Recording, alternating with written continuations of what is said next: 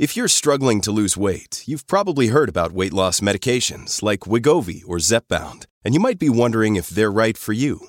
Meet PlushCare, a leading telehealth provider with doctors who are there for you day and night to partner with you in your weight loss journey. If you qualify, they can safely prescribe you medication from the comfort of your own home. To get started, visit plushcare.com slash weight loss. That's plushcare.com slash weight loss. plushcare.com slash weight loss.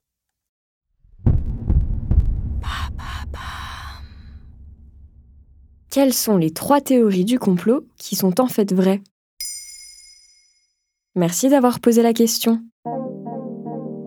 Parmi les conséquences de la pandémie de Covid-19, l'extension massive d'adeptes de théories du complot n'était pas vraiment prévue. Selon un sondage IFOP réalisé en 2022, 35% des Français déclarent croire aux théories du complot. Une théorie du complot, c'est la mise en place d'un projet par une communauté secrète afin de porter atteinte à une population. Et si pour l'immense majorité d'entre elles, elles sont fausses, il y a pourtant certaines théories du complot qui n'en sont plus aujourd'hui. Elles ont été prouvées.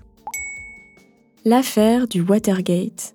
Le 17 juin 1972, aux États-Unis, des cambrioleurs associés à la campagne de réélection du président Richard Nixon, alors républicain, sont arrêtés dans les bureaux du parti adverse, le Parti démocrate. Il était situé dans l'édifice du Watergate à Washington, D.C. Leur but était de voler des documents et d'installer des micros cachés. Mais cette information n'était pas censée arriver aux oreilles du grand public. C'était sans compter sur les deux journalistes du Washington Post, Bob Woodward et Carl Bernstein. Leur informateur, Mark Felt, surnommé Deep Throat, était un ancien directeur adjoint du FBI. Leur enquête, une fois publiée, entraîne la démission du président Nixon le 8 août 1974. Selon l'historienne Catherine Olmsted dans un article de Radio-Canada, les objectifs liés au complot sont assez éloignés de ceux auxquels on s'attend. Les exemples de complots gouvernementaux réels avaient des objectifs beaucoup plus restreints. Le but n'était pas d'éradiquer qui que ce soit l'affaire du programme MK Ultra. En 1974, le New York Times publie une enquête fracassante révélant que la CIA s'adonne à des pratiques illégales et dangereuses entre 1950 et 1973. Selon le journal, les services secrets états-uniens utilisaient du LSD sur des sujets non consentants dans le but de développer des techniques de contrôle mental. Le projet de la CIA vise à développer des techniques de contrôle mental grâce à l'hypnose, la consommation de drogue ou des méthodes behavioristes, c'est-à-dire du conditionnement mental. La CIA a même financé des programmes sur le contrôle mental dans 36 institutions psychiatriques et 44 universités. La défense de l'agence, une fois les accusations révélées, n'était ni plus ni moins que les Russes et les Chinois faisaient pareil. Plusieurs avaient pourtant tenté d'alerter sur la situation. C'est notamment le cas des proches du docteur Olson, décédé des suites d'une prise non consentie de LSD en 1953. Le médecin légiste avait établi le suicide par défenestration comme cause de la mort.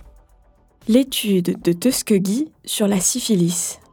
De 1932 à 1972, le gouvernement américain mène une étude sur des hommes noirs atteints de syphilis à Tuskegee en Alabama. Leur objectif est de voir comment la maladie évolue lorsqu'elle n'est pas traitée. Le problème, c'est que les autorités font croire aux participants qu'ils reçoivent un traitement. Et lorsque l'affaire est révélée au grand public, le scandale fait la une des grands journaux et mène à une enquête sénatoriale.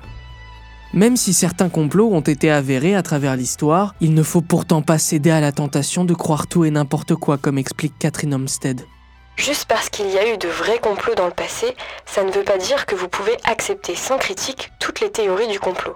Ça n'arrive jamais que quelqu'un assis dans son sous-sol et qui regarde des vidéos sur Internet découvre par lui-même une immense conspiration. Voilà quelles sont les trois théories du complot qui sont en fait vraies. Maintenant, vous savez, un épisode écrit et réalisé par Samuel Lambrouzo. Ce podcast est disponible sur toutes les plateformes audio. N'hésitez pas à répondre au sondage du jour sur Spotify. Et si cet épisode vous a plu, vous pouvez également laisser des commentaires ou des étoiles sur vos applis de podcast préférés.